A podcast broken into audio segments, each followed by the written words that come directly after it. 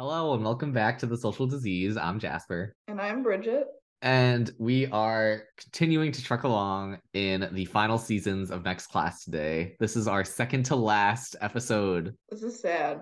I'm getting sadder each episode. We started the podcast 2020 and like 2.5 years later, we have finally done pretty much all of Modern Degrassi. It's so weird to think about because if we had chosen like to do per episode or whatever, we'd probably still be going, but I like our setup a lot better. It's more unique. With that being said, our pre-finale, I guess, for today, we are focusing on the love triangle, if you want to call it that, of Miles, Tristan, and Lola, plus some little baby Saad. Just a little bit. I mean, he's only relevant in like 2 episodes of the entire series, maybe 3. Yeah, definitely had some more potential there, but as we say, they ended it, so we don't get to know. So let's get Saad out of the way now so that we can get to the whole mess of Miles, Tristan, and Lola. Let's do it. Saad, along with Rasha, joins at the beginning of season 3 as one of the Syrian refugee students. And in season 3, we don't actually see anything from him. He is essentially just this guy who takes photos around the school, and he ends up getting with Maya while she's going through her whole depression thing. And they make like these creepy death photos.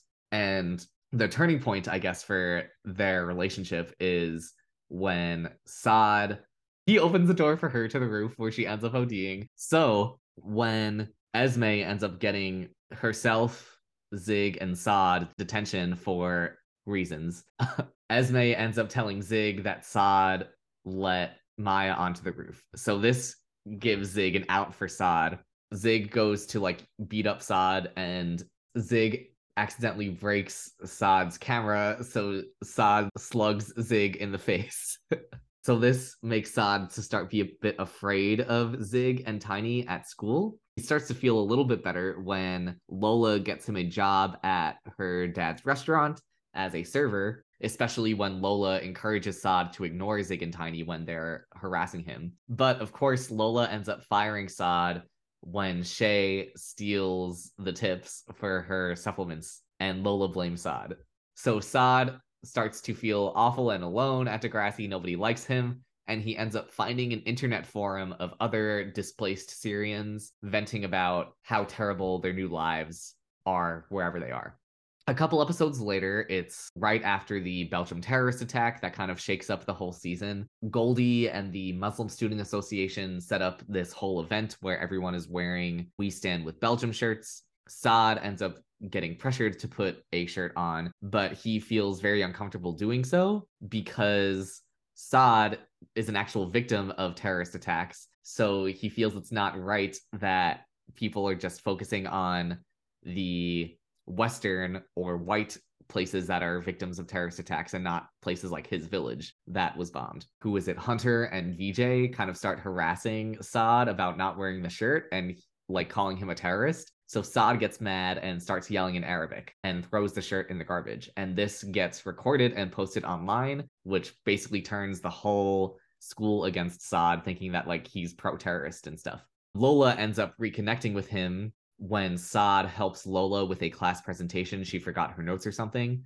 and Saad explains to her the whole thing about how his town was bombed and nobody cared about him. So Lola encourages him to speak about his experiences at the We Stand With Belgium rally, but when he's starting to explain himself, Boz, of course, starts yelling at him and telling him, like, oh, you don't care about Belgium and terrorism. So he gets booed off the stage, and it ends up pushing him a bit closer to this online friend that he's been talking to from this internet forum thing about like wanting to like run away and stuff. We check in with him a couple episodes later when we switch to Lola's perspective, and she feels bad when she sees that his locker was graffitied telling him to go home and that Saad is just being constantly bullied. So she reaches out to him. She apologizes for the money thing, but all of Lola's friends are skeptical after the whole rally. Lola and Saad are working on a class presentation together. So they're at Saad's place, and because of her friends kind of putting terrorism things in her head, Lola ends up snooping through Saad's computer. She, of course, does not find anything.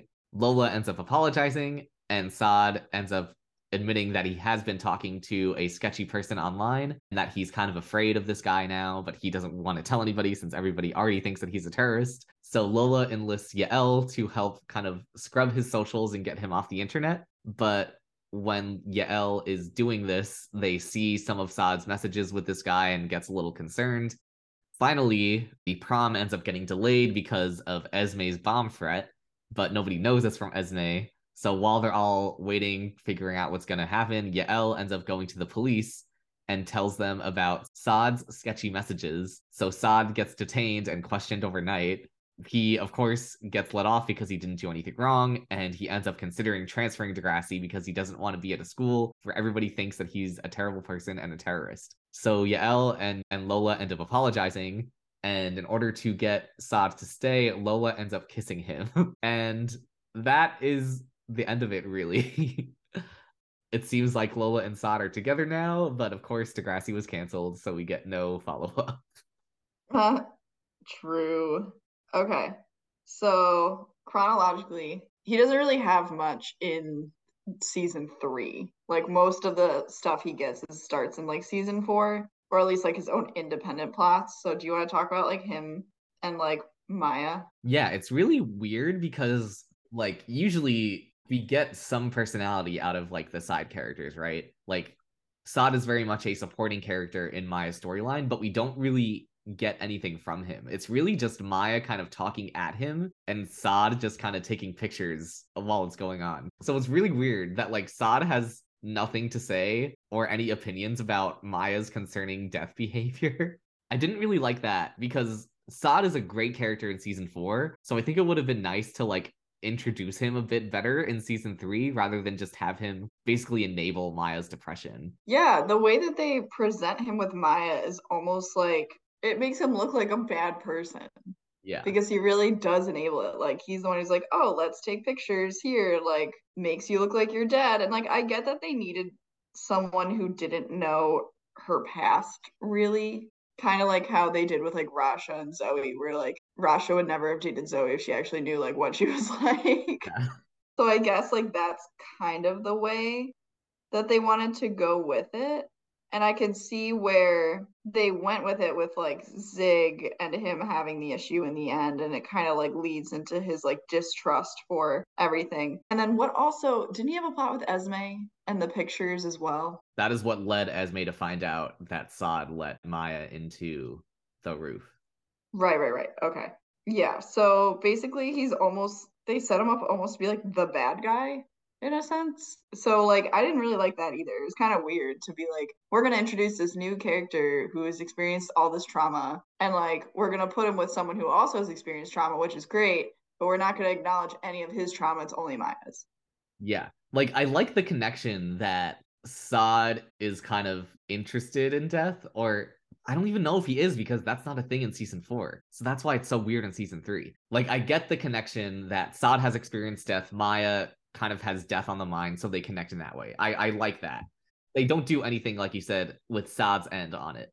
So it just doesn't make sense, because it doesn't go into season 4. Like, Saad is basically a different person in season 4. There's the whole thing with him talking about the double standard about terrorism in white countries versus brown countries, but he doesn't really deal with the fact that his village was, like, bombed and stuff, you know? I feel like that would have been something they would have explored a bit more, especially since that was basically the only thing we knew about him in season 3. Yeah, and they also, like, when I was watching, it didn't even look like he had any, like, conversations at all or anything with Maya in season 4. No. It was kind of just, like, done. Yeah, so that was weird, too. When Esme tells Saad what happened on the roof, Saad is kind of shocked or whatever, but he doesn't talk to Maya about that either, so. Right, he wasn't like, hey, Maya, why did you, like, go and try to kill yourself? Like, can we talk about it? Yeah, like, I'm sorry that I did that. And then that would have helped Saad maybe a little bit not feel so alone and not feel like everything is his fault. Yeah, exactly. No, they kind of, it seemed like they weren't even sure if they were going to use him later on, you know, in season 4. But then they totally did and made him, like, completely different character. Yeah, like, really the only similarity between season 3 Saad and season 4 Saad is that they're both into photography. Yeah, that's about it. That's the driving like connection. Yeah, so that was really weird. I wish they would have connected the whole death thing into Saad's character in season 4. I do really like what they did with him in season 4 despite that. Yeah, no, season 4, like, yeah, the only way that like they connected it was the bullying thing with the breaking of the camera. Zig, as we know, tends to jump to physical conclusions all the time, like, but also it just makes sense because remember when like Hunter was harassing Maya, he beat him up. Like, now Saad is, it wasn't like he intentionally was like, hey, here's the door, Maya, go kill yourself. Mm-hmm. Right? Like, and then Zig did that too. Like, what was he going to accomplish? What was the point? Yeah, I was also especially disappointed in Zig with that whole thing because he went through the exact same thing with Cam. You know, like Zig had that whole episode where he was blaming himself for telling Cam to go away and then he killed himself. The lesson he learned from that was it was nobody's fault, really. Yeah. But now Maya does the same thing and now he's saying, Saad, it was all your fault because you let her onto the roof. So I was kind of mad at him that the lesson he learned like 3 years before is completely forgotten. I can understand because like it is Maya, like the girl he actually loves. But yeah, that's what I was thinking. I was still mad at him about that. Yeah, I feel like if it was anyone else, that would have been like a great opportunity for him to like connect with Saad, you know, be like, hey, like this happened to me. Like, it's not that it's fine, you know, but like just to like work through it. But I really do think that because he like loves Maya, like it could have literally been anybody who opened the door and he would have beat the shit out of him. Esme was also like manipulating Zig a little bit there for sure. But, oh yeah, as she does. Yeah, I guess I have more thoughts about Zig in general later on. But for Saad, like this was just the start of everybody being against Saad for the entire season. Because literally the only person who is even mildly on his side is Lola, and even then she's flip-flopping throughout the whole season on him. Right? It's like, it's really sad. Yeah. I feel like genuinely bad for him. Like, he's just, like, I get when he's talking to his sister and he's like, nobody is nice here. Like, I'm not having a good time. And she's like, what do you mean? I'm having a great time. Like, what's your problem? It's like, well, he just got his ass kicked because he hung out with the wrong girl.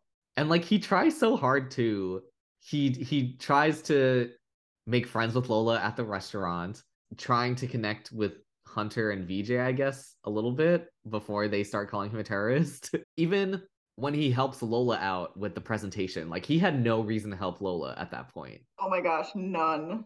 So like he is just such a nice guy and everybody is just shitting on him and it's awful. Well, I guess like my question is, what do you think he should have, like, do you think he should have just like put the Belgium shirt on and just like dealt with it? Like, I don't know, because there's like so many different points of view for it, right? Because like Goldie is like, why are you making it harder for us? Like, just put the shirt on, like acknowledge that this happened, like whatever. And he's like taking a stance. And then Lola also is like on his side, which is like nice. But I feel like I couldn't believe that she put him in that position to be like, hey, why don't you go in front of the entire school and tell them all why they shouldn't wear the shirts? Like, what are you thinking? So I guess my question is like, do you feel like he should have just been like, I'll put the shirt on, like I'll deal with it? Or do you think he should have went in front of the school and like defended himself? Like, what is your take?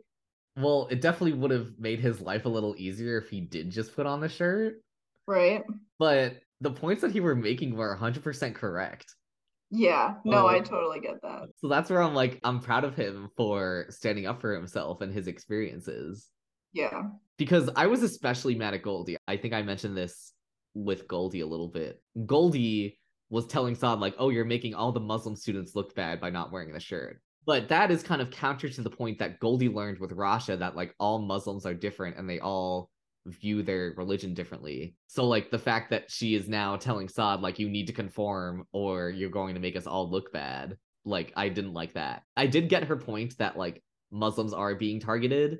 So, like, Don't give the bigoted white people a reason to target us. But it just sets a bad example that, like, she kind of made it seem like Saad deserved the treatment that he was getting because he wasn't aligning with what she thought was the best way to deal with the situation. Well, I'm glad you said that, too, because I feel like Degrassi kind of made it seem that way. There was never a moment where everyone was like, oh, you're right, Saad. Like, white people they care more about them when they're bombed than like the other countries, right? Like they kind of just do the protest. He gets booed off the stage. He's like, Lola, you were wrong. The end. Like there wasn't like a time where they were like, it's fine that you have these points of views. You just kind of see him spiraling. If anything, they're kind of like showing almost like, not like a Rick situation, but I could have seen, I was like wondering if they, where they were going with that by having him talk to like, you know, sketchy people online. And then it's like, oh, it turns out that the people are sketchy. So now we got to like do something about it. I was like, they're not making him look good no matter what they're doing. Yeah, like from like the school's perspective, like all the students, I could see how they are kind of viewing Saad as being a little bit all lives mattering, you know? From an outside perspective, Belgium just got attacked, and Saad is like, oh, but what about when I got attacked? Because, to be fair, Saad was not expressing his point very well at all. Yeah. So I could definitely see why people were mad at him. Definitely calling him a terrorist was stupid and bigoted, but I do see how people... or why people were mad at him when it's like, this is what is the issue right now, and you're saying, oh, but what about poor little me? So if Saad had like expressed himself better and been like, hey, this is kind of a racist thing that is going on, that you only care when terrorism happens to Western, aka white countries, but you don't care when it happens to places like my home, aka brown places. So yeah, I did like the nuance there, that like, because we are able to see Saad's perspective, we are able to understand his perspective. But for the other students at Degrassi, they do not see his perspective and like what he's going through. So it kind of makes sense why they're against him in that moment, because Saad is not expressing his perspective well. No, I totally agree. Because like, honestly, I think that they needed to say, Belgium is white, this is why you care. But they never do. They never bring it up. He kind of just dances around it, right? Well, he kind of gets booed off the stage before he could get to that point. Yeah, but that's what I'm saying. Like, Degrassi doesn't say it. They kind of, like, dance around it, which is why, I guess, leading into, like, him eventually talking to that guy online, right? Because they're kind of like, oh, this is, like, almost his breaking point. Like, now he doesn't want to be here. He's bullied. Like, he's going to talk to this guy online. We don't, like, see anything from that. We don't see, like, how this guy is being sketchy or, like, weird, right? Like, I feel like they kind of skipped that whole part. Yeah, I absolutely agree. Because it was like, okay, Saad is talking to other Syrian refugees who are, like, having a good time. I feel like that could be a positive outlet for him. That's what I thought it was, too. But they made it seem like it was bad, like, immediately. Yeah. When he was, like, on the, like, booking the flight tickets or whatever. And everyone's like, I miss home, like... all the people here treat me poorly. It was almost like, oh, this is like sad, but then it was kind of like hinting that this is bad, like this is going to be a bad thing. Yeah, because when we then follow up with him on talking to this guy, we don't have any reason to suspect it's sketchy until the next episode when Sada's like, oh, this guy just offered to buy me a ticket to Syria. And it's like, okay, why are we just finding out about this now? So I agree that the whole like Saad is talking to an extremist was not well done. Yeah, because I also was like, when I saw Yael tell the police, they tried to make it seem like it was Saad almost, or like something. Like, it was just very strange, I think, the way that they were presenting it. And like, it got cleared up obviously when you find out that Esme called the bomb threat, but originally I had been like, wait a second, what was the goal? Like, nothing was wrong. Like, he didn't do anything. At least that's what we're supposed to assume. Like, I don't know. I don't think it was very clear. Yeah, so the point was that, like, there was a message that Yael saw that was like, oh, I wish everybody at school would just, like, go away or something. Okay. So, like, Yael saw that message and was like, oh, maybe there is something to this and we should be worried. So then when there's a bomb threat at the prom, Yael is like, oh, maybe it's Saad being actually sketchy. Let me go tell the police. Isn't that so crazy that Yael thinks that when they're dating Hunter? Right? I was like, dude, your boyfriend brought a gun to school. Right? That's what I was thinking too. I'm like, oh, now you care? Like, yeah. What are you doing? Yeah, so I had the same exact thought. But I guess that was kind of the racism microaggression, perhaps, that like, oh, the brown guy who was talking to a sketchy guy must be the person who called in the bomb threat. Which, like, honestly... Like, what school hasn't had a bomb threat? That was fake. It's like, why would you jump to conclusions that this is a legit bomb threat? It was definitely like the racism nonsense, and especially the whole school being against Saad. I guess it made sense, and I'm glad that they were like, oh yes, Yael was completely wrong to do that. But yeah, that whole Saad is actually talking to an extremist, I was like, okay. That's the thing too. It's like, if it's that extreme, maybe Yael should have gotten to the police.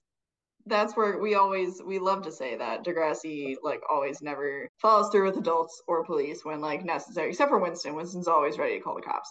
But like in that instance, I was like, well, maybe we should be contacting the police. Maybe Yael is doing the right thing. I'm like, I don't know what they want from me right now. I'm like, are we being racist? Like, what is happening? Yeah, the conclusion was definitely very messy, even though with the whole terrorism thing, I thought they brought up some really good points with Saad. Mm-hmm. Yeah, it was just a messy conclusion, I think. Because I think the problem with the last few episodes of the season is they needed to wrap up all of the seniors, but also wrap up the things they set up, like Saad at the beginning of the season. Yeah. So they're like, okay, we need to wrap up the characters that we've had for like 5 or 6 years.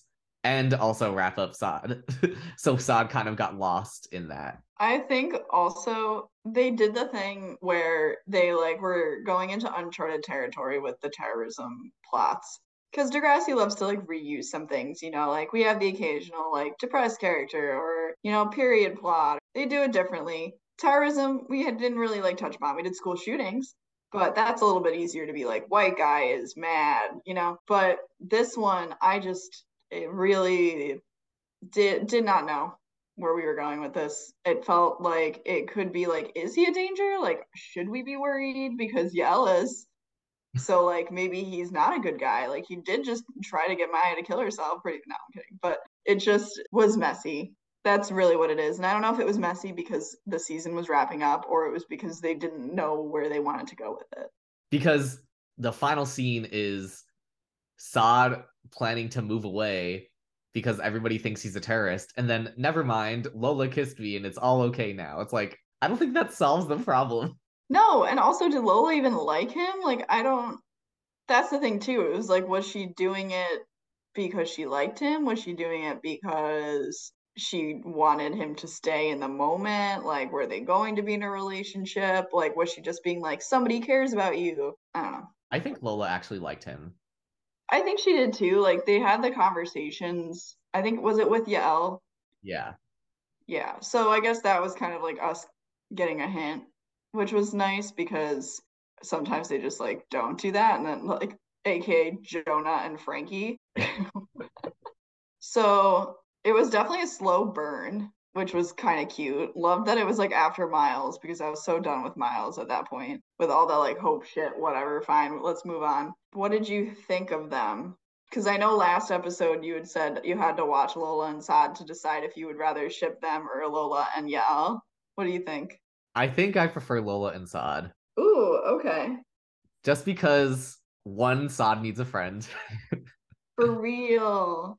But also, Lola was the only person to actually make an effort to understand Saad's perspective. And they're also both really good friends, I think. Lola especially, we'll talk about her being a good friend a bit later. But Saad, like, he gave Lola, somebody who fired him for no reason, his presentation notes. Mm-hmm. So, like, I think that just shows how good of a guy he is when he's not being harassed by everybody at the school. Yeah, that's the thing too. They don't really show his like personality too much. They kind of do with Maya, but like you said, they switch him almost as like a character. So him giving Lola the cards was almost him saying, look, I didn't steal the money, and like, you think I did, but I'll forgive you for thinking that way, and here's my cards. I also don't really get what the presentation was and or why she needed his cards and like what was the difference. Whatever. Don't need to get into that. But yeah, and like those really cute scenes when Saad is playing with his little siblings at home, I was like, this guy is such a good guy. He doesn't deserve any of what's happening to him. Yeah, no, he was definitely, they tried to have us think that he was a good guy on top of like everything that's happening, which I feel like is important because it just shows they wouldn't be doing that if he was a bad person, you know? They weren't trying to be like tricking us. Like they didn't try to have us have much sympathy for Rick when he was leading up to it. I mean, we kind of like felt bad, but he was still like a shit person. Yeah. Well, but Saad didn't really ever do anything wrong is the thing. No, but they made it seem like, or they were kind of having him being bullied and like having him talk to the thing. They were kind of like implying that he was doing something wrong, but then they were fixing it by being like, he's a good guy, actually. So like what everybody thinks is wrong. Yes, yes. Like everybody's against him because of their perspective of basically him being a brown man, not supporting Belgium. Yes, exactly. Oh, like, sorry, I was just reading, you know, it's the buying the jeans. Yeah, that was like $200 jeans. And Lola just bought them right then and there because she accused him of being sketchy. I was like, okay. Lola, how much money are you making at your restaurant? That's what I wonder too. I'm like, between that and buying Shay's like supplements, I'm like, is Lola like secretly rich? Yeah. So weird. So I would have loved to see Saad develop more and especially like go more into like, I guess his trauma of having moved across the world after being bombed.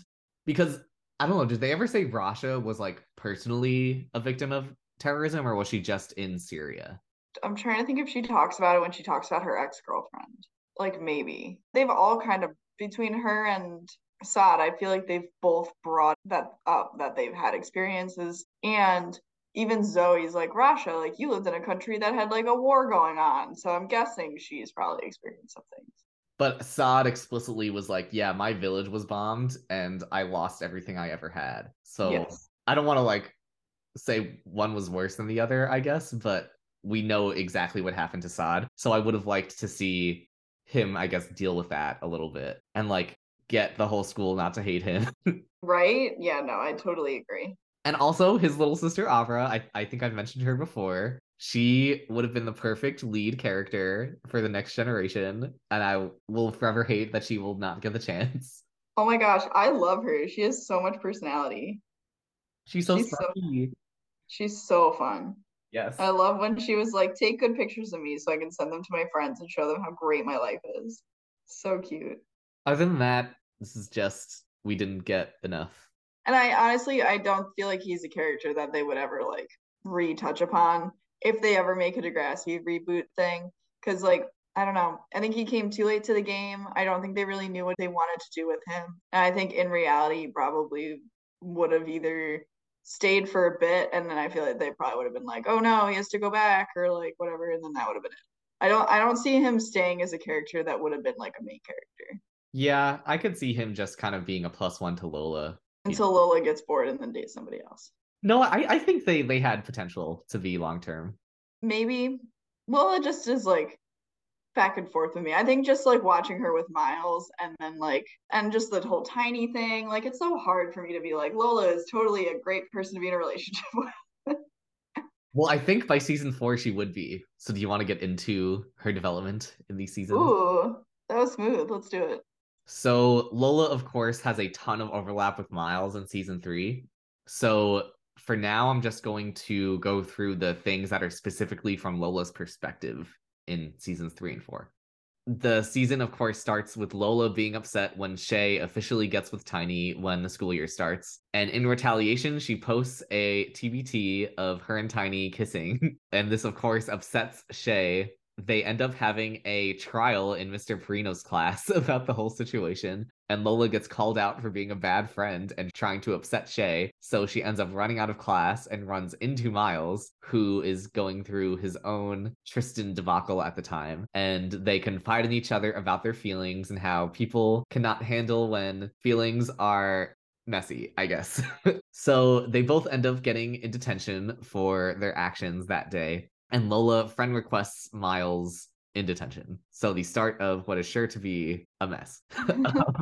In the middle of the season, Lola, Shay, and Frankie are supposed to have a girls' night. And it, of course, gets ruined when Frankie and Shay invite their boyfriends over. She ends up fighting with Shay over having dated Tiny before while they're playing drinking games. We talked about this last time. Lola and Tiny get put into 7 Minutes in Heaven.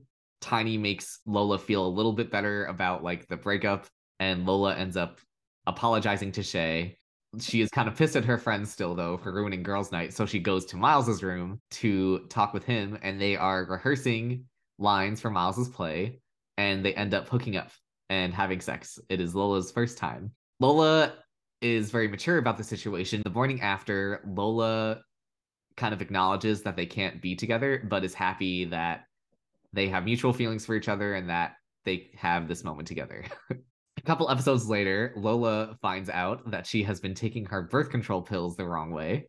And I think 2 episodes after that is when she is finally able to take a pregnancy test, because there's like a 2-week waiting period or something before you could actually find out. And of course, she finds out that she is pregnant, but she hides the pregnancy test from her friends, telling her that she is not actually pregnant. She has already decided that she is going to have an abortion over the 2-week waiting period. She made up her mind. And when Yael is yelling at her for like not doing her part in a presentation that they're doing together, Lola is like, I'm going to get an abortion. So Yael and Lola end up going to the clinic together, and Lola asks some questions of the secretary and asks some questions of the doctor, and she ends up getting an abortion. The next day in class, Lola and Yael are doing their presentation, and Lola accidentally has like her search history, a classic, on her presentation about where to get an abortion, how to get an abortion, blah, blah, blah, blah, blah. Everybody basically finds out that Lola at least had a pregnancy scare. Shay and Frankie kind of meet with Lola while she's crying in the bathroom, and they're like, oh, you weren't pregnant, you were just seeing your options. But then Frankie says that abortion is kind of like killing a baby, so it doesn't make Lola feel any better. When Lola then goes to talk to Yael about the whole situation, she talks about how she doesn't feel sad or ashamed at all. She just feels relieved. So she ends up posting a video online talking about her choice to have an abortion. Shay and Frankie end up apologizing for what they said in the bathroom, and Miles ends up finding out. That's really all that we see from Lola into season 4. She's a supporting character for Shay. She's supporting for Saad. For Yael. She's just a really great friend in season 4, and that's something I do want to talk about as to why she is now suddenly a good friend. Yeah, literally, what are we changing? Okay, so I guess we could start with Shay, because that's kind of like where it starts in the beginning. We've dabbled in it a little bit. I think when we talked about Shay, I was like, why are Lola and Shay even friends? You're like, I don't know. They all hate each other. So, but basically, the fact that they even had a, like, quote-unquote court meeting or whatever it was, debate about whether or not Lola was in the right to post a selfie with her ex-boyfriend who her friend is now dating. Come on. Like, we all know it was intentionally to piss Shay off. Like, why are we pretending like it was, oh, I miss my old hair? Like, Lola, no, that's not true. Lola was 100% in the wrong. She could, of course, feel bad that a boy that she dated likes another girl better, but, like, she didn't need to be petty about it. Because, like, also, Tiny broke up with her, like, probably 6 months ago at that point. Yeah, it had been a long time. She didn't even like Tiny enough to delete her dating apps. I get that she was jealous because he immediately went back to Shay or moved on to Shay or whatever, but get over it. Sorry, it's done. Move on. And then she continues to be petty about it in the sleepover episode. And, like, with that, to me, it kind of felt like she was more pissed that Shay and Frankie ruined girls' night, so she was trying to get under Shay's skin because of that, rather than because actually still had feelings for Tiny at that point. But it was still not cool. It was not cool also because it wasn't even Shay that was the one who ruined the night. It was Frankie who was like, oh, Jonah's free tonight, like, let's invite him over. And Shay was like, are we sure? And she's like, yeah, why not? And then they did. So it wasn't even like Shay. It was, if anything, she should have been like hitting on Jonah, I guess, because doesn't she like drink also when they're like, if you've had sex or something? Yeah, right, to almost imply that it was like she had sex with Tiny, even though she didn't, and we know that because the whole issue with Miles later. Yeah. So dumb. Yeah, so Lola did not come out looking good, especially in the whole Instagram picture thing. Because, like, when she's talking to Miles about it, it's like, oh, they can't deal with our feelings when our feelings hurt their feelings. But Lola, you do realize that you didn't do the right thing here, right? That's her other issue, is that she doesn't think she did anything wrong. I don't know. I mean, I also think Tiny probably should have been like, I'm not going in a closet with my ex-girlfriend. That maybe would have been the move too. And it's not even that it would have been like, oh, I wouldn't be able to like control myself because it's just the right thing to do. Yeah. Yeah. Like, I was thinking about this, about how all the three girls, Lola, Frankie, and Shay, they all have much better, more mature relationships with literally everybody outside of their trio. Lola even goes and sleeps with Frankie's brother. Yeah. And doesn't have the balls to tell her. I was thinking like Lola and Miles, Lola and Yael, you have Tiny and Shay, Frankie and Esme, they're just all much better relationships. Mm-hmm. And each of the girls is better in those relationships. It's almost like a Manny, Emma, Liberty situation, except in this case, well, Liberty didn't really have much to do with them that often, but we knew that Emma and Manny always had issues with each other. We know Liberty hooks up with Emma's boyfriend later on. So they're kind of like that sense where they're like, oh, are you guys actually friends? Or are you just like hanging out because of convenience? And for this group, for sure, convenience. Yeah. But then I guess going into Miles. Ugh. Or Lola. This is such a freaking... From Lola's point of view, I guess Miles is there. That's for sure. But I also felt like she was upfront. She's like, I like you. I know you are dating somebody, even though he's in a coma. It just was so obvious. He was just leading her on, basically, in my opinion. Miles was leading Lola on? I thought so. Because it was like he knew that he would never actually date her because he's like waiting for Tristan to wake up, right? And like Miles and Lola is not saying that she wants him to dump Tristan or anything. But she does tell him that she has feelings for him. Like, what did she, like, expect? Then they hook up. So Miles knows that Lola has feelings for him. He treats her like shit and blames her for seducing him, which we'll get to, I'm sure, at some point. Like, it's just so annoying. Like, I think that he was the one that kind of, like, tricked her in, oh, not tricked her, but, like, that's why I think he let her on. I don't think this was her on her. Like, she was open about it, her feelings and everything. Well, we see that Lola kind of acknowledged the situation. So I guess you could say Miles was leading Lola on, but Lola also kind of went with it. Like, Lola wasn't expecting Miles to dump Tristan for her at any point. Yeah. But I feel like he knew that she liked him. Because, like, come on, you have this girl that, like, you've been flirting with, like, on your bed. Like, let's be real. Well, he also likes her is the thing. It's not that, like, Lola just has feelings for him. Like, Miles also has feelings for her. But he's never going to, like, dump Tristan. That's the other thing. It's like, whatever, fine. He still cheated on his boyfriend, so. Well, we'll get into that. Oh, my God. But the thing with Lola is, I don't think she did anything wrong in, like, hanging out with Miles. Like, yeah. For example, with Manny, it's like Manny was clearly trying to get with Craig, knowing that Craig was with Ashley, and Manny was intentionally trying to steal Craig away. Lola was not doing anything like that with Miles. For one thing, I feel like Miles was a low-key rebound for Lola in some ways from Tiny. What? But it's been so long. Well, at least in the sense that, like, Lola is still in her feelings about it in that first episode. Okay. So, like, Miles is kind of like a shoulder to cry on about her best friend dating her ex-boyfriend, you know? Okay. Yeah. Maybe if that's not technically a rebound, but kind of somebody to be there for you while you're sad.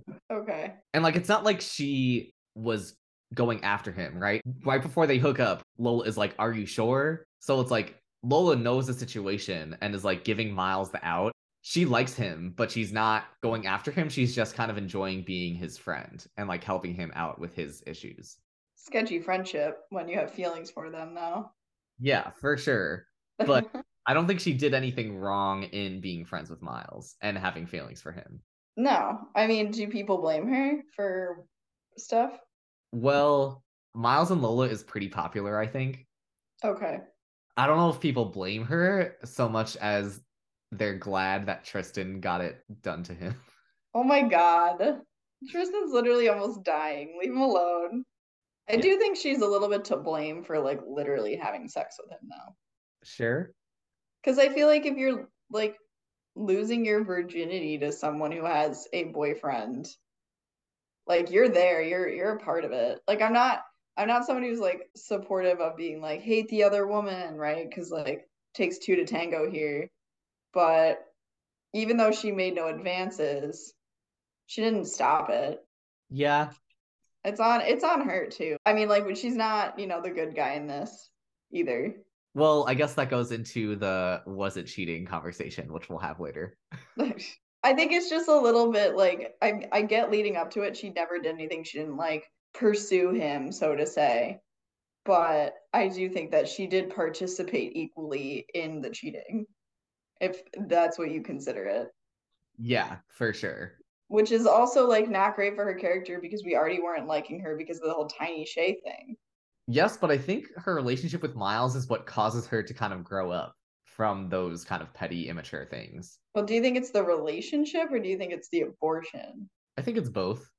Because she doesn't really have a relationship with Miles. It's all sneaking around.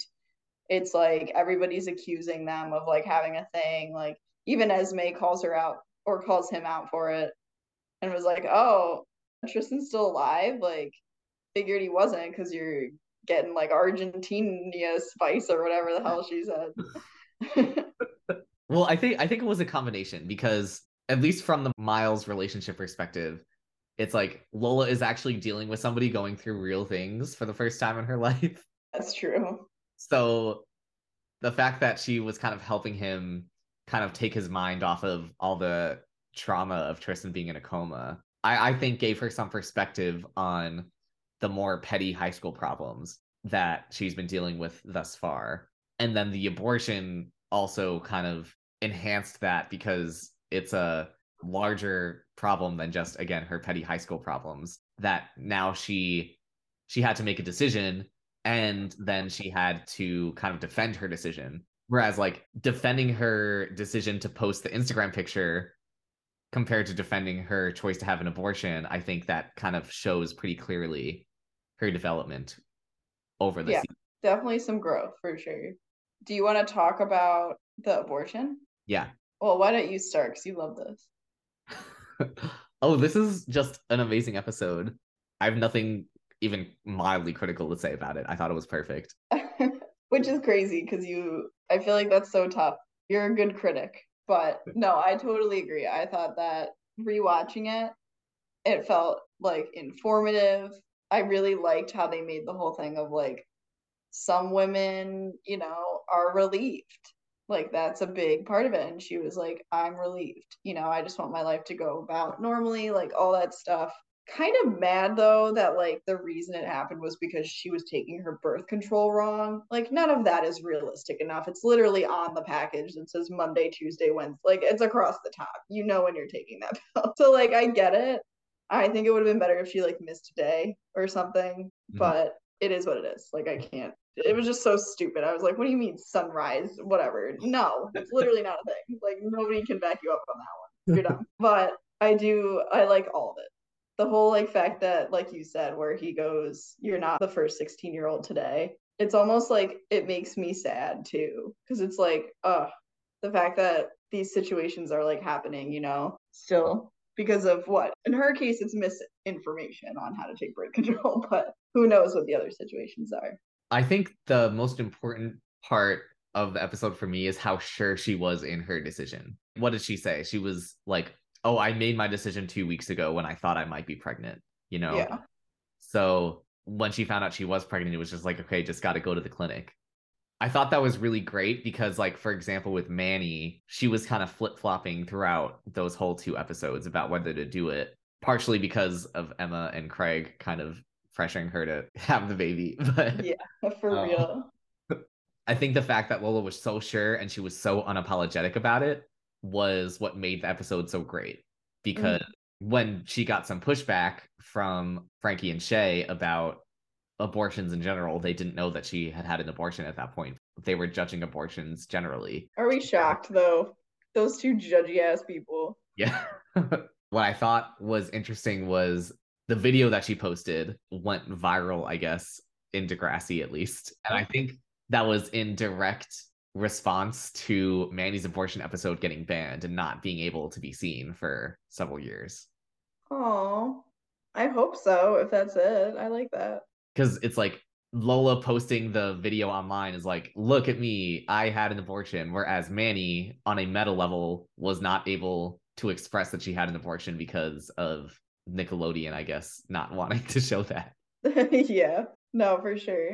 No, I liked it. And it also, like, it makes sense because we live in this world where people want to post stuff like that, right? So why not give Lola the platform? I just, like, while watching it, I was like, oh, like, how did he not pick up on the fact that, like, oh, I need a ride into the city? And he's like, no, I'm busy. Like, why not be like, why?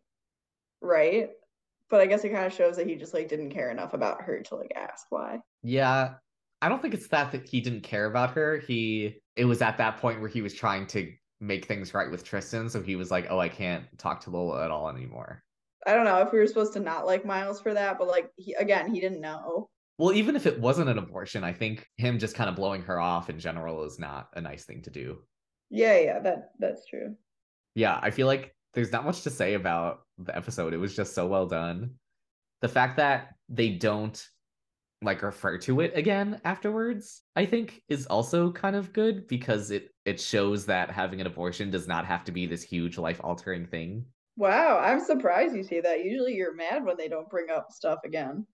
Well, but with this in particular, it's like, okay, she had an abortion. What are we going to do? Talk about it for the next 2 seasons? No, I totally get it. Yeah, I'm fine with them moving on from it. And it's like the fact that her relationship with Miles is non-existent in season 4 is a whole other thing. But the fact that nobody, like, even refers to Lola having had an abortion in season 4 just shows that, like, nobody cares. Like, Lola stood up for herself. She did the right thing for her. And that's the end of it. And they don't ignore the fact that, like, all of it ever happened, because there is a point where Frankie and Shay bring up, like, oh, when are you ever going to tell us about, like, who you lost your virginity to? So they still bring up the fact that, like, the sex happened, which I feel like is completely normal. So it's like, I like that they still bring up that the action occurred, just not that there's no need to have a long lasting effect of the abortion in it. Yeah, for sure. A side note, though, how did Frankie and Shay not figure out that it was Miles? Oh my god. Like, I loved, though, when Lola was like, it's Miles, and everyone's like, ha ha ha, yeah, right. Oh my god. It's like, did they just not see what the rest of the school was seeing, that they were spending a lot of time together? They, like, straight up made out in the hall. Right? And I was like, why are we pretending like no one can see this? Like, I could maybe understand Frankie being oblivious because she's Frankie, but Shay, I think, would 100% have picked up on that. I agree. Shay's too smart to, like, miss out on that. And Frankie, like, is oblivious, but also, like, doesn't care about anyone but herself, so. Yeah. But anyway, like I mentioned a couple minutes ago, I think that her relationship with Miles and having to stand up for her abortion is really what made her grow up in season 3, which led to her basically being, I think, the main character of her class in season 4. Lola? Yeah, Lola. Interesting. Okay. But she's everywhere, right? In season 4. She's, like, in everybody's plots. She is. But then, like, would you say the same thing about, like, Esme then? When she was in everybody's plots? Well, Esme's kind of the villain, I guess. I don't know. The only reason I, like, disagree is because we don't know anything about Lola. All we know is that, like, her mom's not around and she has a restaurant. Like, I feel like when they show a character at home, that's kind of when I'm like, oh, they're a main character. Like, when you see them outside of school. But I get what you're saying, though. She is around a lot in season 4. She just doesn't have her own plots. Yeah. Maybe main character isn't the right word for it, but, like, she's the best supporting character. Yes. Yeah, I'll agree with that for sure. Like, she is the best friend in season 4, right? Yeah. Like, we already talked about how great Lola was with Yael. She helps Shay out with her supplements, even though Shay stole from her. She's the only person in the entire school who, like, listens to Saad's point of view. Because in season 14 and the first 2 seasons of Next Class, she's just kind of a ditz, right? Yeah. Like, she's just kind of an airhead who, like, just kind of followed other people's leads. she was like so happy about her perfectly curated nudes for Degrassi Nudes, you know. Oh my God, I forgot about that. She was giving her phone nicknames. I think in these two seasons, she really like grows up and stops being that stupid kind of caricature and proves that she could handle herself in tough situations and actually be like the bigger person. No, I think that that's pretty good. It takes her a bit in the beginning, but yeah, I feel like after the whole Miles situation, she does like grow up, I guess. Because like in the trio of Lola, Frankie, and Shay, at the end of season 4, I think Lola is probably the most mature. Shay at her level, but we don't see as much of Shay. Frankie definitely not. Yeah, definitely not Frankie.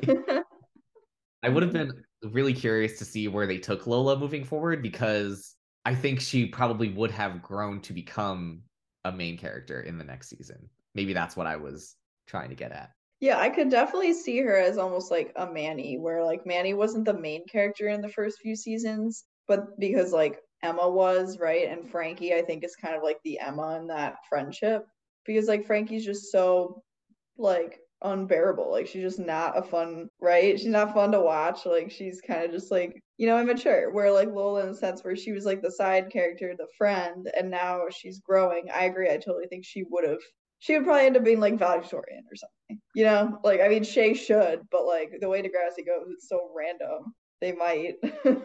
Yeah, definitely interesting to theorize, especially with her relationship with Saad. But yeah, I think Lola is a fantastic character in season 4, especially. Yeah, I definitely grew to like her. I did not know where they were going with her. Like, we kind of talked about it, where we felt she was almost like the cat from Victorious, but definitely grew into herself, and they gave her more serious plots, and I think that was a good call for sure. Okay, so let's go to Miles and Tristan to close things out. Oh, you mean your favorite couple in the whole world? Well, that's... all right, go ahead. Okay, so end of season 2, the bus crash happened, right? We find out that pretty much everybody was fine except for Tristan, who is in a coma. Miles has been watching over Tristan in the hospital all summer, and he has been posting vlogs frequently on the Degrassi like Facebook page or whatever, updating people about Tristan's condition. But once school starts at the end of the summer, he is banned from posting any more videos because some people are complaining about how depressing they are. Miles ends up getting upset in class about this, being like, oh, who like tattled and who's like the special snowflake who can't deal with this. He ends up confiding in Lola, and they discuss about sharing feelings that people are uncomfortable with. So after this conversation, he gets emboldened and he acts out in class, showing everybody like the body horror images of Tristan's injuries and stuff, and saying like everybody is giving up on Tristan. So he ends up getting in detention because of this, and he befriends Lola. After that, he ends up like visiting Tristan kind of gets pretty taxing on Miles, and he's exhausted going to the hospital every day. So when Zoe asks Miles to come with her to the hospital, Miles is kind of trying to blow her off, and Lola ends up jumping in and being like, oh, he's helping me at my restaurant today. So Miles ends up doing that, but he then starts feeling bad when rumors start popping up of him hooking up with Lola. Zoe is accusing him especially, so he ends up visiting Tristan because of that. And he has a really powerful scene, I think, of him like begging Tristan to wake up, like, I can't deal with this anymore, please just wake up. Zoe ends up seeing him have this breakdown in the hospital, and Zoe kind of convinces Miles to work with Grace and Jonah on the play musical thing that they are writing. And Miles pitches the play as being basically his experience with Tristan and Lola with the bus crash as the premise. So from there, he ends up casting Rasha as Tristan. He ends up casting himself as himself. And then at the slumber party that we keep coming back to, he ends up hooking up with Lola, where she ends up getting pregnant, of course. But before that happens, he ends up bringing Lola onto the play as the role of Lola, aka Hope.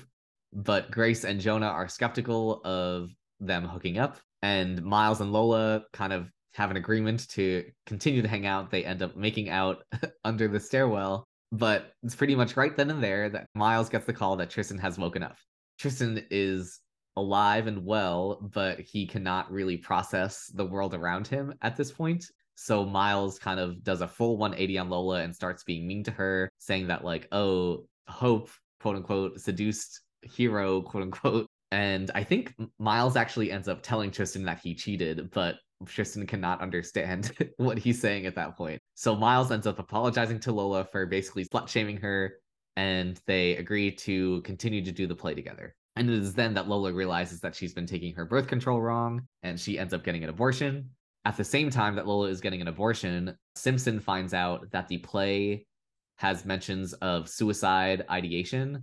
So Miles, Grace, and Jonah need to have a meeting with him to kind of defend the play and stuff. But when Tristan is able to walk a few steps for the first time, and Zoe ends up finding out from Miles that he and Lola hooked up, Miles is worried that Tristan is going to find out what happened, and he considers trashing the play to protect Tristan's feelings. So he kind of almost sabotages his meeting with Simpson intentionally, but Simpson ends up approving the play just with a couple minor changes, and Miles decides to keep doing it. Finally, it is the eve of the play, and Miles finds out that Tristan is coming. And Miles is once again worried that Tristan is going to find out that he and Lola hooked up. Right before showtime, Lola asks Miles, did I ever mean anything to you? And Miles says that she was his hope in this whole messy situation. So the play goes off really well. Miles ends up telling Tristan about Lola, and Tristan, of course, already knew, because literally who didn't know besides Frankie and Shay? But Miles reassures Tristan that at the end of the day, everything about Lola and everything about the play was all about him, and that he just wants to be with Tristan. Going into season 4, it's the last semester of senior year, so Miles is getting into schools, and he especially gets into the business school that his dad went to. So his dad is very happy with him. But his English teacher, Mr. Mitchell, ends up getting Miles an interview for a writing program in London. Miles is pretty excited about it until he finds out that the position that he's interviewing for is a diversity spot for LGBT youth. So he feels a little pigeonholed and undeserving of that spot, so he kind of sabotages his interview. Mr. Mitchell is pretty disappointed in him, and when Miles kind of talks about how he doesn't want to be pigeonholed as a bisexual guy, Mr. Mitchell has the class do a cross-the-line exercise to kind of prove to Miles that he has experiences that are worth telling and that can help people go through their own problems. So he ends up apologizing to the interviewer, and he has a scene with Tristan about how his bisexuality is the part of him that lets him love Tristan, and he tells his dad that he isn't going to be going to business school. We then check in with Tristan for the first time since he woke up, and he is slowly making progress towards getting better. But when Miles invites him on a summer backpacking trip in Europe, he feels the need to kind of work faster and get better faster. He ends up hurting himself while exercising. It all comes to a head when Tristan accidentally pees on Miles in his hospital room, and he ends up overhearing Miles consider deferring his writing program that he got into so that he could be with Tristan and help him through his recovery. So Tristan ends up breaking up with Miles because he realizes he needs to get better at his own pace, and he also does not want Miles to feel obligated to stay with him and kind of give up on his dreams. Finally, with Miles and Tristan, Miles talks to his dad about going to writing school, even though his dad does not really believe in him or believe in a writing program. So Miles comes up with a whole financial plan about how he's going to make it work without his dad's money. But his dad surprisingly comes through and says that he recognizes how far Miles has come over the years and that he is proud of him. So he says that Miles could use part of his trust fund to pay for his writing program. So to celebrate, he plans to go to prom with Tristan, but Tristan is not able to get to the prom because he's not having a good day. So Miles sets up a kind of mini prom in Tristan's hospital room, even though they're broken up, as kind of one last dance, I guess, before Miles goes off to Europe for backpacking. And finally, in the photo montage in the last scene of the show, we see Miles and Winston go backpacking, and Tristan ends up graduating from his physical therapy program thing. And we never see them again. Nice ending there. We never see them again.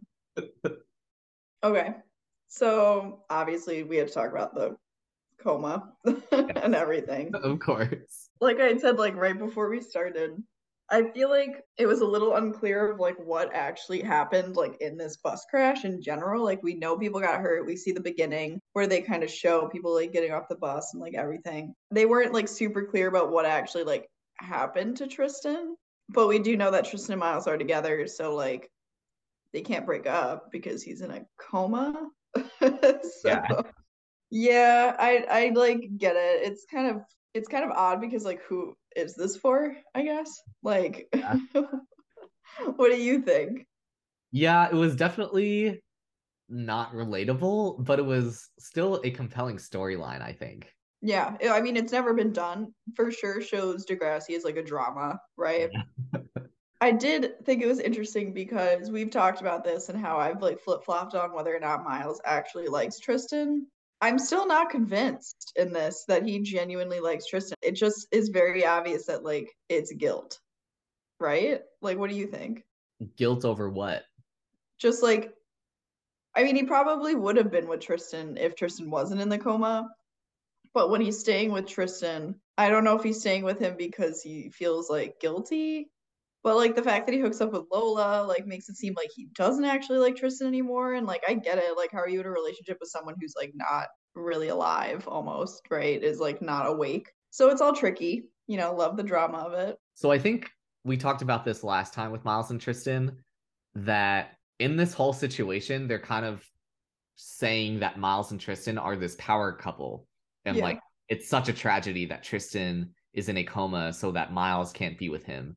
And Miles is such a great guy for sticking by him for all these months while he's in a coma, right? Yeah.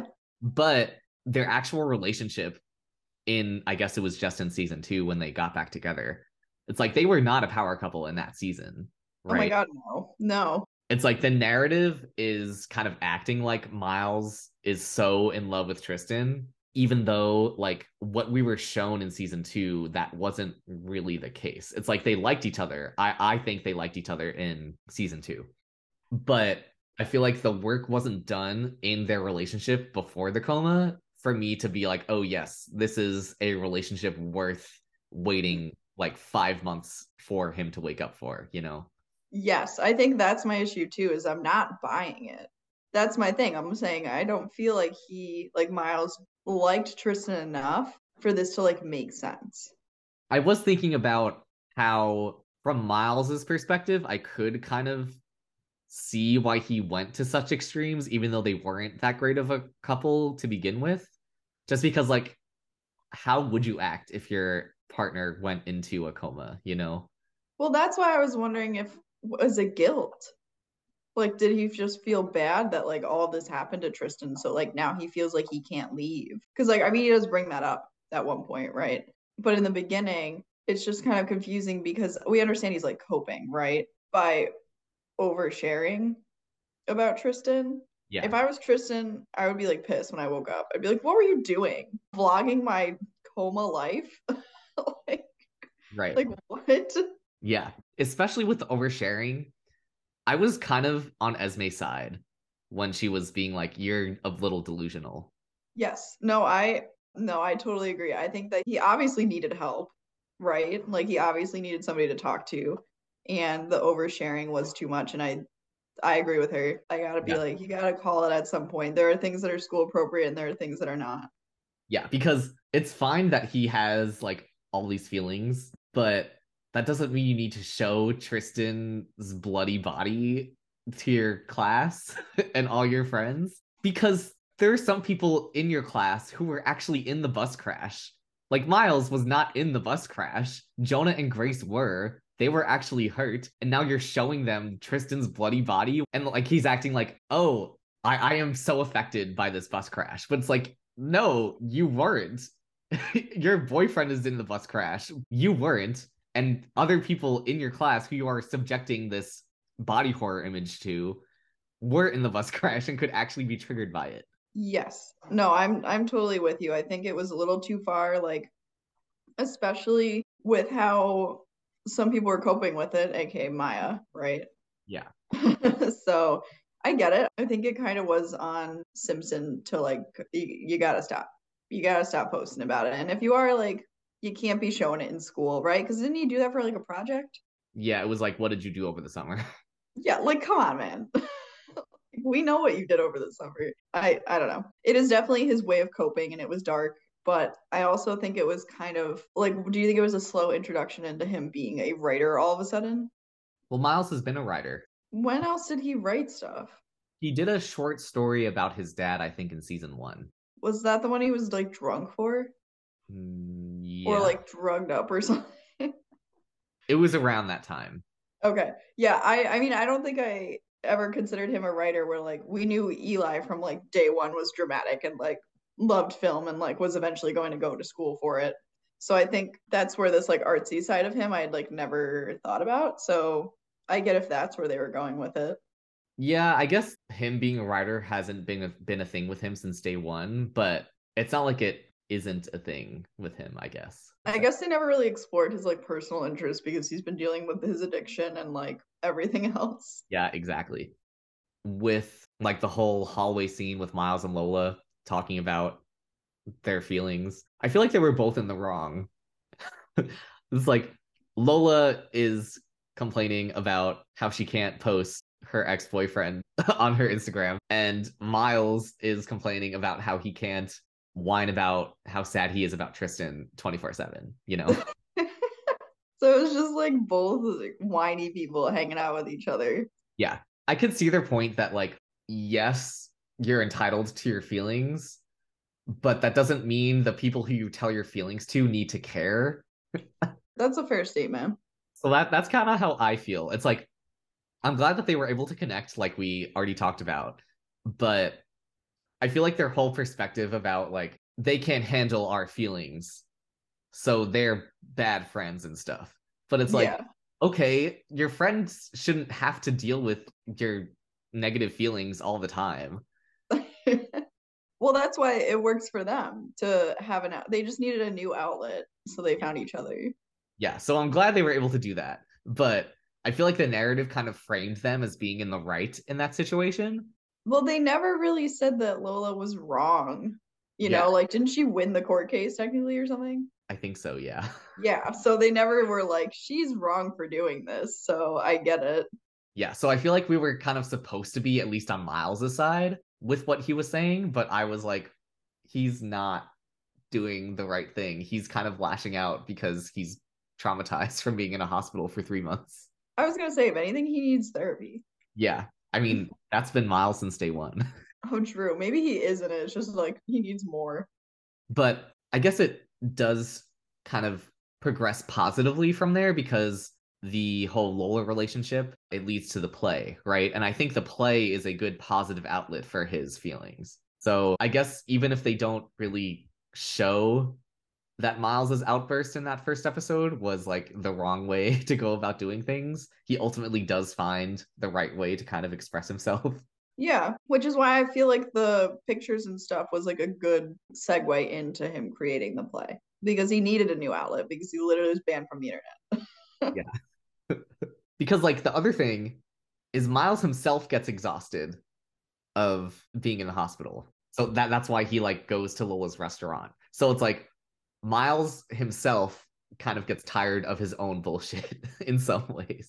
Well, that's what I was going to say, was that he was mad that he couldn't post about Tristan every single day, right? And then when he doesn't go to visit Tristan every single day, people are like, wait, why aren't you going? Yeah. And he's like, well, why do I have to be? And they're like, because you're talking about it all the freaking time. So What do you mean now all of a sudden you don't want to go? But like, I think that's fair, honestly. It is like, the fact that he's like, what, 17 and going to a hospital and like sitting by his like coma boyfriend for what, at that point, 6 months, 3 months? I don't even remember. I think it was 3 months at the beginning of the season, and I think it was probably 4 or 5 by the time Tristan woke up. Okay. Yeah, so I think that that's very fair for him to get exhausted, but I also get why people were like, Zoe was like, what do you mean you're like ditching Tristan now to like work at this random restaurant where you totally don't need money? I think that's part of Miles. He found a positive outlet in Lola, so he was able to take his mind off of Tristan for the first time since the bus crash, I'm sure. So I think that's probably where the change came from, where he was able to have fun for the first time in months. So he was like, oh, maybe I don't want to be in a hospital 24/7 watching over my half-dead boyfriend. No, and then he even, like, that's why, like, the whole scene with him begging him to wake up, which was so sad, was almost like to be like, wake up so that I have a reason to, like, come visit you. My interpretation of that scene was Miles gave up on Tristan after that. Like, he's begging Tristan to wake up because it's been so long. And he visits Tristan in that scene because Zoe was guilting him for spending time with Lola. Yeah. So I think it's like Miles finally found a positive outlet for his feelings in Lola, and he's sick and tired of, like, being so uncertain about Tristan's future that at that point I think he gave up. And that's why he then ends up hooking up with Lola, because he had kind of checked out on Tristan at that point. That's very fair. I think he really needed him to wake up in that moment to, like, almost say this has all been worth it, but then he doesn't. Great scene, though. Yeah, for sure. It was very sad. Yeah, and that's the scene that leads to the play, which is another positive outlet for him. So, does he create the play before he slept with Lola or after? Before. So then how did Hope even exist? He was still friends with Lola, and Lola was helping him through things. I just, like, love how they pretend like the play, it's not obvious that him and Lola hook up. Like, Jonah's like, I don't know, I directed it and I didn't even know. I'm like, you're fake. You're a bad friend. Yeah, the play itself, I don't even know what it was about, honestly. Like, I don't know either. Like, I thought it was a good backdrop to the season because, like, it got a lot of characters involved. But it just kind of seemed like Miles just telling exactly what happened, with Lola being, like, this disembodied angel texting person. I was like, I don't really know what this play is, like, saying, really. I think it just basically was everything that's happened in the pictures that he showed at the beginning of the year, and then everyone was like, stop, and he's like, fine, I'll just make it into a play, and then you have to watch it again. Yeah. Because that's the thing, too. I mean, I know you say, like, a lot of characters got involved. I didn't feel like enough characters got involved. There's only, like, 5. It was only Lola, Rasha, half the time she was, like, pretending to be in a coma, Miles, who casted himself as the lead, and then Jonah and Grace. Well, I guess even if only 5 people were involved in producing the play, it was like everybody had an opinion about it, at least. That's for sure. I just always think about how they had the play where it was like Jenna and Peter were, like, the main characters, and it was just so random, you know? And then now we're down to, like, 3 character shows. Like, come on. Eli would never settle for this. Yeah. Like, I definitely think Eli's love roulette better, like, expressed Eli's mental state at the time. And also, yeah, his relationship with Claire, because wasn't it about Claire also? Yeah. That's hilarious that the school just lets them do this. Right? But, like, with Miles, like, all the play really showed was that Tristan's coma had a big effect on him, which we already knew that. So I didn't really get it. They didn't show us enough. Like, if we thought that Winston's play was weird, then, like, I don't know what this was. Yeah, like, there was that whole scene where, like, it's a flashback and Miles and Rasha / Tristan are, like, running around the table. I was like, what is this? Is that a game Miles and Tristan played where they, like, play tag? Yeah, I literally have no idea. They didn't show us enough because Maya was too busy on the roof. Yeah, I mean, fair. But yeah, the play itself was weird. I only liked it as, like, a concept of a way for Miles to show his feelings. Yes. Yeah, for sure. So was it cheating? I don't know. They're too young to be doing this to start with, right? Like, what was the plan? How long was this going to go on for? They'd only been together for, like, a few months again, maybe, before the bus crash. So it's like they spent more time in the coma relationship than they did in, like, a real life relationship. Yeah, that's actually probably true. I didn't think about that. Which is probably why we were like, about it. Like, I don't know if it's cheating. I guess it depends. Like, if Tristan had been more mad about it or, like, thought it, but Tristan seemed relatively understanding about it. I mean, how couldn't you be? Right? That's where it's, like, tough. You were in a coma for 5 months and, like, you just expected everybody to wait for you.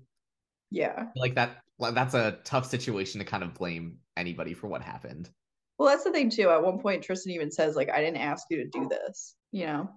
Yeah. So I'm going to say no, because I also think of it in, like, ways of, if you know, you think someone is dead, right? And they come back like 5 years later. It's like, was it cheating? Like, no, you did not think that they were alive, right? So I'm gonna say no. Yeah, I don't think it was. I'm in the same boat. Like I said, Miles had given up on Tristan by the time he and Lola actually hooked up. And the fact that the moment Tristan woke up, Miles ran back to him. Mm-hmm. And the fact that Miles expressed that everything about the play and about Lola was about Tristan, I think that was true. Well, what does that mean? What does he mean? Like, how did having sex with Lola, how is that about Tristan? Just because he was lonely? Because he even says that he loved Lola, which was also random. Well, because Lola helped him through the whole situation. Yeah, but like what? With her vagina? Like what is like what do you mean? Well, it's like she gave him emotional support, and that led to them forming an emotional connection, which led to a physical connection. That's okay. I guess so. I was just surprised when Tristan asked if Miles loved her and he said yes. Like I could be like, I could understand if he loved her in the sense of not like being in love, but they didn't really go into that too much. It kind of was just like, okay, moving on. Yeah, I think it was more that, yes, I had actual feelings for her. However much you want to place on the word love, I think it was just, did you actually feel things for Lola? And he did, so. Yeah, that's fair. I do like that everybody else is like, you're cheating with Lola. It's like, what would you have done? Right? It's like, you didn't know if he was going to wake up ever. Can I ask you a random question? Go for it. Why do you think they didn't just kill him off? Do you really think Degrassi needed a character death? I mean, like, after a whole bus crash, you'd think, right? And it's been a minute since the character died. Because who was the last one? Adam? That's not that long ago. What season was that? 13, so like probably 3 years ago at this point. Okay. I just was like, like would they have gone that way? I mean, it would have been really sad, but they didn't. Well, maybe I don't know how you'd feel. I would have been sad if Tristan died, I think. I just don't think there was a need to kill him off. Yeah, that's fair. The coma added way more drama. Yeah, for sure. But with Miles and Lola, so they are, like I said, very popular in the fandom, much more popular than Miles and Tristan. I personally don't see it working out as a long-term thing. I do see the chemistry between them, and I enjoy their dynamic, but I think they were brought together in such extreme circumstances that I don't think they would work out long-term. They were very cute when they were a thing. Like, the Snapchats that they were sending to each other, I thought that was pretty cute. Lola helped Miles be less serious about himself. Yeah, I also don't really see Miles, like, liking her too much outside of, like, all this, too. I think he would eventually either be like, you're too, like, silly or, like, whatever, and also you're my sister's friend and, like, all that stuff. It just was too secretive for it to, like, ever be not secretive anymore. Yeah, like, there was good build-up to them hooking up and being together for, like, 5 seconds. Mm-hmm. But, yeah, I just don't see it. Because, like, people talk about, like, oh, Miles will break up with Tristan while he's in Europe, and then he'll reconnect with Lola. And I'm like, no, I think Miles is going to find a hot English boy at school, and they'll end up together. Yeah, him and Lola were just, like, a situational thing. Like, I think you're right. I don't think it ever would have grown past, like, what it was. I think that is especially shown by the fact that Miles and Lola do not interact once in season 4. Yeah, that, and also, like, he's probably known Lola for a really long time already because she was his sister's friend. Mm-hmm. So it's not like he wouldn't have already seen her before. Like, I know things, like, change and stuff, but I think if there ever had been, like, a desire for an actual relationship, it probably would have either already happened or, like, would have continued happening, and it didn't. I also, like, I just don't really see them getting along too well, like, outside of being friends. Like, I don't think in a relationship they would have been successful. I agree. Yeah, so Lola was pretty much just a way, again, for Miles to express his feelings and to, I think, just not take himself so seriously. Yeah, which was cute because that's, like, exactly who she is. She kind of does that for everybody. Yes, exactly. I'm just surprised that Tristan's mom didn't really give Miles an out either, you know? Right. Wasn't like, hey, like, you're young, like, this is a little excessive, like, why don't you go home and stop coming as often because he's not awake. And also, not that I wanted to see him, but where was Owen? Oh my god, I was thinking that too. I was like, what? How could he not show up? Like, they even got Katie to come back. But also, Owen's the worst, so maybe that's why. Yeah. Oh, well. Okay. So this whole coma thing basically leads to Miles and Tristan being back together officially. Mm-hmm. I guess they didn't technically ever break up, but in season 4, it's pretty much just closing off both Miles and Tristan's character arcs, I think. Yeah. So who do you want to talk about first? I think we should talk about Tristan first. Get him out of the way. Okay. Tristan only has the one episode, right, where he is kind of pushing himself too hard so that he could make Miles happy. I was thinking about Tristan's character as a whole from the very beginning, and the moment he got with Miles, pretty much, at the end of season 13. Tristan's whole character has revolved around Miles. Yes, for sure. Like, Miles has a lot of things outside of Tristan, but nothing Tristan does is ever outside of the context of Miles. Like, he's not really Miles's plus one, like we've kind of talked about with other characters, because Tristan does kind of get his own perspective on the relationship and has his own agency in the relationship, like in this episode. Tristan's character is just about his relationship with Miles. And I think this episode really emphasizes that, because this episode is focused on how Tristan's condition is affecting his relationship with Miles. Yes, no, you're absolutely right. It just kind of stinks because before Miles was introduced, Tristan like had more, you know, like he was friends with Maya, like, or even when he's like single, even though half of it's just like because of Miles, like they give him stuff, but now it's, they literally have nothing to give him because he was in a coma and then now he's not and he's trying to get better. But yeah, no, it's always been about Miles, like ever since Miles was introduced, but Tristan's also unbearable. Yeah. Like, I was actually thinking about him critically and not stupidly like I usually do about Tristan. Okay, interesting. Let's hear it. So from the very beginning, Tristan's pretty much only conflict was feeling unloved or like lonely because he's not in a relationship, right? Like his very first plot, I looked it up because I forgot. It's he's jealous that Tori is dating Zig because he can't spend as much time with Tori. And then in season 12, he has the thing about like, oh, I don't want Dave to be my first kiss in the play. Yeah. And he like has a 5-minute eating disorder because he wants to look hot for that Brazilian dude. Yep. Forgot about that. And then even into season 13, he's like jealous of Maya and Miles. And then he gets groomed by Mr. Yates. Oh my God. Yes. So it's like pretty much all of Tristan's plots kind of revolve around him feeling lonely and unloved because he is a 15-year-old gay kid and there's no other gay guys at school. Honestly, relatable. Oh. But once he gets with Miles, he pretty much kind of lets Miles kind of curb stomp him throughout their entire relationship. Mm-hmm. And Tristan just kept taking him back. And I was thinking specifically about the Maya-Tristan fight scene about Mr. Yates. Oh my gosh. Where Tristan says the thing like, oh, you could have an epic love story where all the guys are in love with you. And at this point, I think Tristan has that. He's in a relationship where a guy stuck by him in a coma for 5 months. Like, that's like rom-com type shit, you know? Yeah, no, for real. And then, but the fact that he like knows to end it is such big growth for him. Right. And that's the only thing I could ever say about Tristan having grown. Because with everything I just said, Tristan, you can kind of think about first half of his character is, I'm lonely, nobody loves me, nobody will ever love me. Then he gets with Miles, and he lets Miles shit on him pretty much all the time. Yep. And so I think it's a good conclusion to his character that he's like, okay, I have a guy who loves me, so that takes care of like his first few seasons.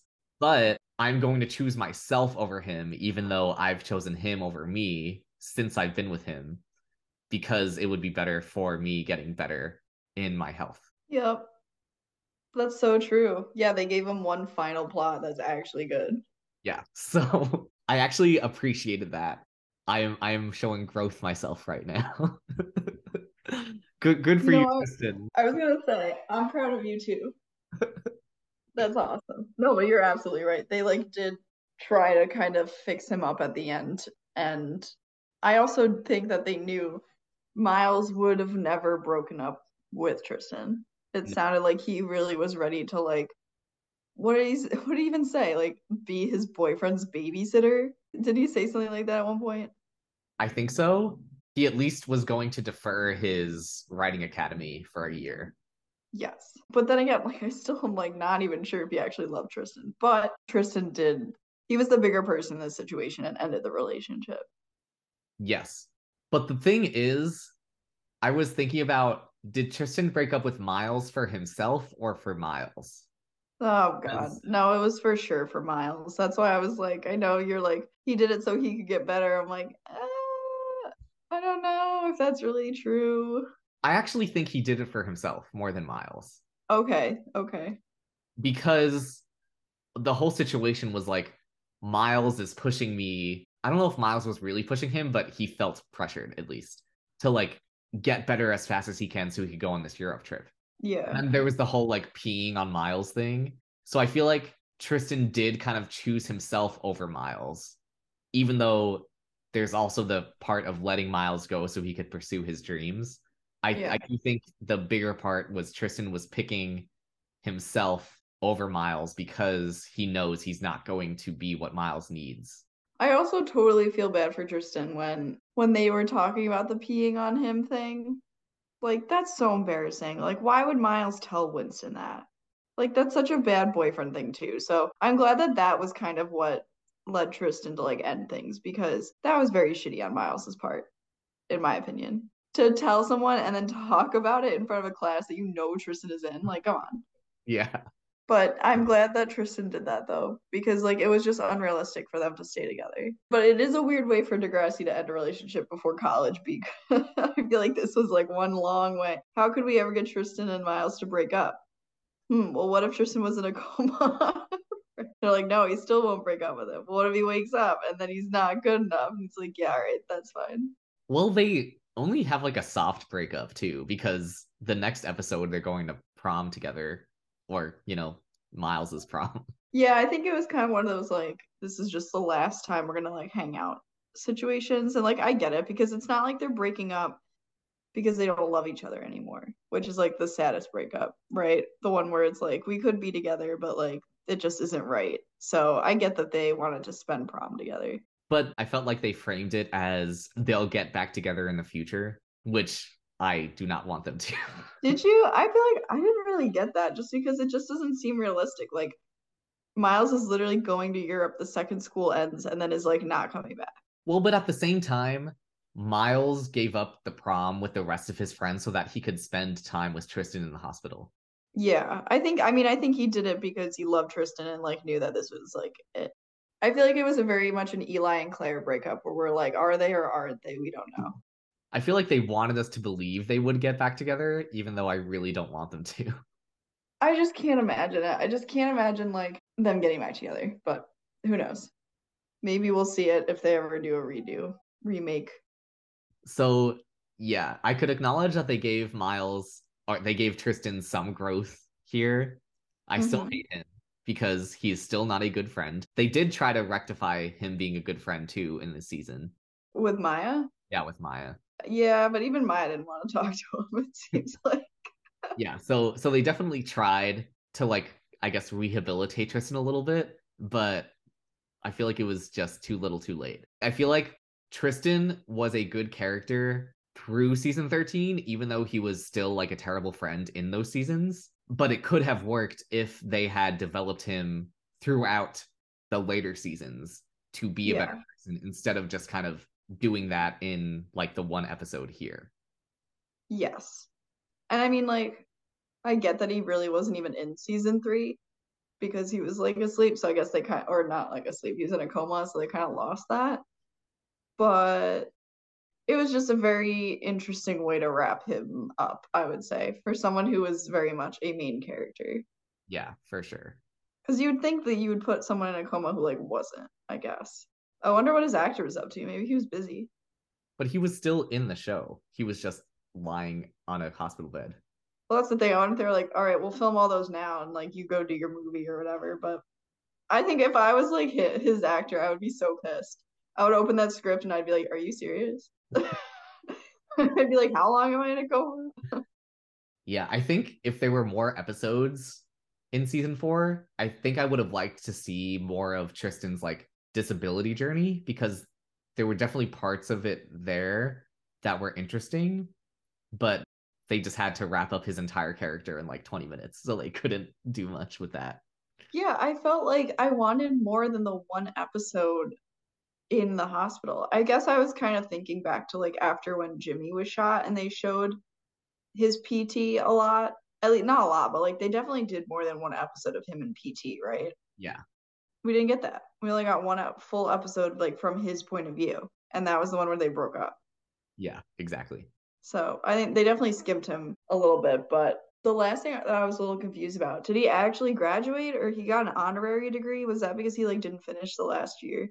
Yeah, I think it was supposed to be Tristan technically wouldn't have graduated. Oh my God. But he's not staying on the show. So we're going to give him an honorary diploma.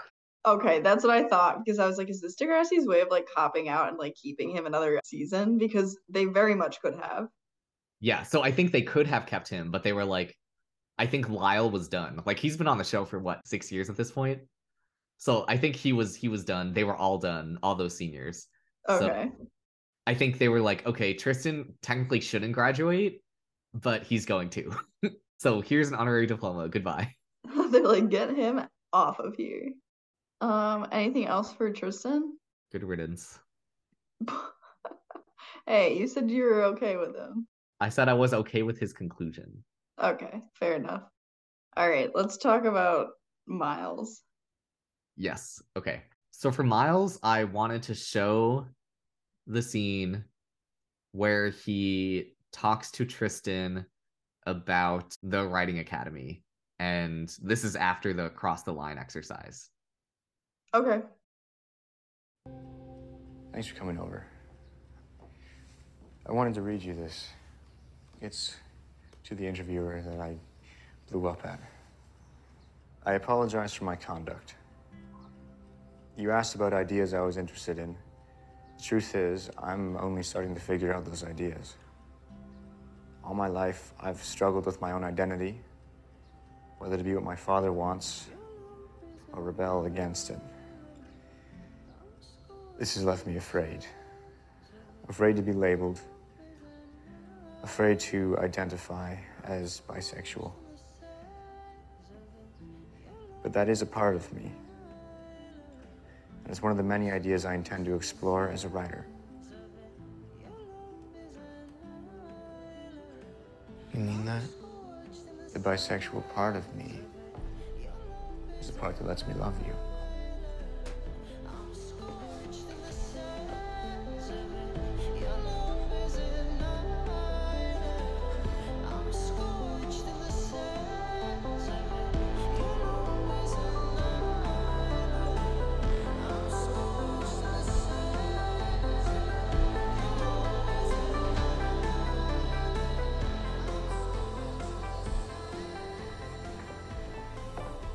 You heard that?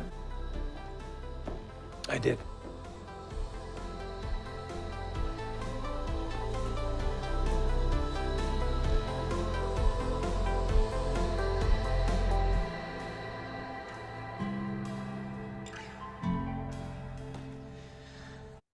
Okay, so I guess you couldn't see that. But in at the very end, Miles gives his dad the business school like bomber jacket. Yep. So I personally think that was like that episode, and especially that scene, does a fantastic job wrapping up Miles's character, because it really helps to wrap up all of Miles's storylines relating to his dad, relating to his sexuality, his relationship with Tristan, and even like Miles being self-destructive pretty much his entire time on the show. And that final scene really kind of encapsulates that. Because that entire episode with the writing academy is Miles kind of not wanting to identify as, I guess, a minority. Yeah. And Miles kind of accepting his bisexuality has never really been something he's dealt with. like pretty much as soon as he got with Tristan, he started using Tristan to make his dad mad, right? Yeah. He was pretty much out from there, kind of bouncing between Tristan and whatever girl of the month it was, right? Mm-hmm. He never really kept his bisexuality a secret. Like, you know, he wrote a gay play, you know? But Miles never really thought critically about what his sexuality really meant for him and like what being bisexual meant for him. Mm-hmm. Like, this is the first time that Miles has ever said, I am bisexual, right? It's pretty much other people always saying it for him. So I feel like this episode really helped to kind of close that, even though it was never really something explicit. I feel like kind of making it explicit in this episode tied up some loose ends that kind of existed with respect to Miles coming out since, I guess, that was season 14. Like, when he says the bisexual part of me is the one that lets me love you. So sad, but true. Why is it sad? I don't know. It just is like the end. You know what I mean? Like, it really felt like, I'm like, this is like, he finally like came to like understand that, kind of like what you're saying. Like, he never said it before, and then now we're saying it in like the last episodes. So I guess not sad in like a sad way, sad in like a growth way. Like a bittersweet way? Yes, yeah. Okay. Yeah, because I feel like that line was kind of Miles telling Tristan, like kind of calling Tristan out for his biphobia in the past. Because we've talked already about how Tristan has kind of shat on Miles whenever he is getting with a girl, right? But if Miles wasn't bisexual, he wouldn't be with Tristan in the first place. So I think Miles saying that is like, you should be happy that I'm bisexual because I wouldn't love you if I wasn't. And that's kind of calling Tristan out for kind of being a little biphobic, or a lot biphobic in the past. You think so? I didn't even think about that. I kind of thought that it was just him saying that because he was like, it's okay that it's like a diversity thing. I think it was both. Okay. I don't know if he would be, why would he be shitting on Tristan? Well, not shitting on him, but like calling him out for it a little bit. Okay. You know? I mean, I know, I don't know. Okay. I don't know if it was intentional. That's how I interpreted the line. Well, yeah, because you hate Tristan, so you'd hope that he would be like, fuck you. Yeah. But yeah, besides that, it's just like Miles finally accepting himself for who he is. Like, even outside of his sexuality, Miles has kind of struggled with his sense of self-worth. A lot of that coming from his dad. And this is the first episode that his dad has been in since, I think, season 1 of Next Class, with the whole addiction stuff. Oh, yeah. Yes. Like, we talked about that last time, right? About how his dad didn't show up again until now. Yeah. Which, like, was, yeah, it ties into the whole, like, he needs closure thing. So you're absolutely right, yeah. Yeah, because we were introduced to Miles through his complicated relationship with his dad, right? So I feel like they couldn't close off Miles's character without addressing that in some way. Oh, absolutely. And it shows that Miles is actually able to stand up to his dad in this episode, and I think later on when he's talking about actually going to London. Because, like, what was it? In season 1, he had the anxiety attacks because of his dad being around, right? Yeah. But now he's gone through the growth of, like, beating the addiction and then the growth of standing by Tristan and stuff. That now he's more sure of himself as a person. He doesn't need his dad's approval. So he's able to kind of have those conversations that in the past would have become a fighting match, right? He definitely doesn't need his dad's approval, but he sure does need his money. Yeah. Well, college is expensive. I know. It was just kind of funny where he's like, I can cover the first year and then I'll apply for financial aid. I'm like, buddy, your parents are still rich, but got you. No, I get it though. But that's the thing that brought them together once again, is the fact that he needed the money. Because if he didn't need the money, he wouldn't have been needed to like close things off with his dad. He did need, like in that scene, he did need to tell his dad, I'm not going to business school like you want me to, even besides the money. Yeah, I guess that's true. I kind of wish that they kind of showed his dad making amends, because he never really made up for the abuse that he put Miles through. Oh, for sure. But I guess that could maybe be more how life goes sometimes. Like, you can't you can't really get rid of your parents in many cases from your life. Yeah. Because, like, again, Miles started his whole character with his dad, and he messed up his entire relationship with Maya because of his dad, into mm-hmm. the whole drug abuse, because he was afraid of seeing his abusive dad. So I think it's just so fantastic to see the growth in these scenes, because Miles has just grown so much. And as I said in that one episode, he's in my top 5. So yeah, I was gonna say, you, like, I don't even need to talk about Miles. Yeah, I think you covered all of it. He's just such a great character. I think, yeah, they just do a great job with him, and he deserved better than Tristan. Yeah, no, he absolutely, I mean, he did. I don't know, he still is, like, I don't think he's in my top 10, but I don't think he's, like, a bad main character to have. It's just, they keep giving him these, like, plots that are so out there, you know, like the fact that his boyfriend's in a coma and then he's, like, doing horse tranquilizers, and, like, there's just, they love to stretch him out, and it's like it works, but I think it's because he's him, I guess. I don't know if any other character would have been able to pull it off. I agree with that. Yeah, Eric Osborne is a fantastic actor for sure. Oh yeah, absolutely. I just love how, like, Miles finally realizes his own worth. The English teacher thing, like, what did you feel about that? Okay, yeah, I was kind of curious, because I was trying to think, didn't we do something similar to that with, like, Holly J and Declan, where they were like, take a step forward, but it was, like, a cuter thing because it was asking her out. Yeah. Yeah, no, I like the take a step forward, take a step back thing. It was very obvious that he was calling this kid out, though. The abuse thing, like, come on, man, that's private, confidential. Like, you shouldn't be doing that. But I do think that it was kind of funny how everyone was like, Miles Hollingsworth III is diverse, you know? Because I don't think he didn't see himself as that way either. I don't think it was on the English teacher for not telling him, because he was like, you looked at the website, right? Like, it's very obvious. This is why. This is what I'm talking about. But I do think that I liked how the person telling him was Black, right? And that they were able to be like, diversity isn't a bad thing. If it's there, why not take advantage of it, kind of situation. But what did you think? Because I feel like you're gay, so I feel like you probably have a different point of view, or a better point of view on it than I do. I understood why Miles was hesitant. Like, not even from the I'm rich and white thing, but it was like, I don't want them to just see me as the bisexual writer guy, you know? Mm-hmm. So I understood why he got upset, but at the same time, it's like the teacher said, those things are made so that diverse people could have voices that they wouldn't have otherwise. And I don't think Miles understood that until people were actually telling him, hey, your voice is valuable and it actually helped me through things.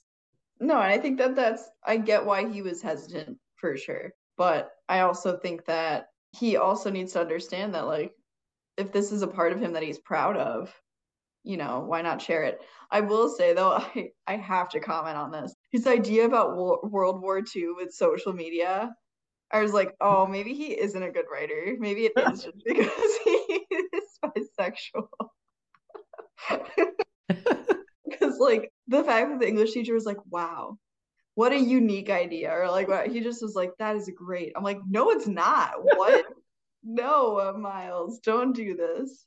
Yeah, very messy. But yeah, I just loved the whole thing. Because what you just said about being proud to be bisexual, I don't think Miles was until that episode. Yeah, definitely. And that's why he finally acknowledged it. And I would like to point out, this is the first time that a character has publicly stated that they are bisexual on Degrassi. Were there any other bisexual characters? Paige, Imogen. Right, duh, Paige. Imogen was, like, probably pan. Yeah, that's what I was thinking. But she never labeled herself, at least. Yeah. So, yes, great steps forward for both Miles and for Degrassi. Yeah, for real. But, well, okay. So do you feel like the diversity plot was to kind of lead into him accepting that he was bi, right? That was kind of the whole goal of it? Yes. As well as close off everything from his character in general. Okay. Yeah, I think that was pretty good. It was interesting, too, because I think that that's a relatable plot for a lot of people. Yes. It's kind of just like, I am diverse, but like, what do I do with it?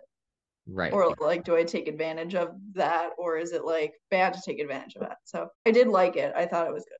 Yes. And I think that is all I have. Wow.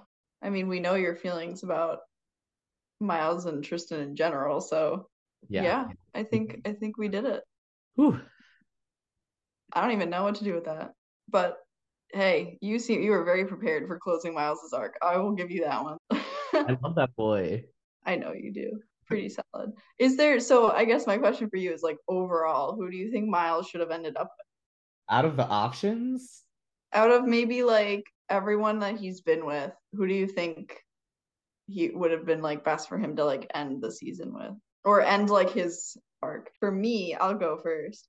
I think him and Maya. That's what I was thinking too. Yeah, okay, cool. Just because of where Maya ends up, I think. I agree. Like, I loved when him and Maya talked, it was like dark as hell, but I really was like, oh, I miss them. Right, because they talked for like the first time in years in that scene. Yeah, and they really genuinely liked each other. Like, it was a mess, but like they did. They really did, so. The only thing is, I think I prefer Zig and Maya though. Oh, I know, me too. So it's tough. Speaking of Zig and Maya, they will be our grand finale next time. Oh, they sure will. Can't forget Esme too in there. And Grace. And a little bit of Grace.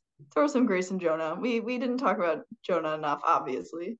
I don't want to talk about him. Well, get ready. Yeah, it'll be our grand finale for both Next Class and Modern Degrassi, I guess. Oh my gosh, so sad. Yeah, so thanks for listening. And we'll see you soon.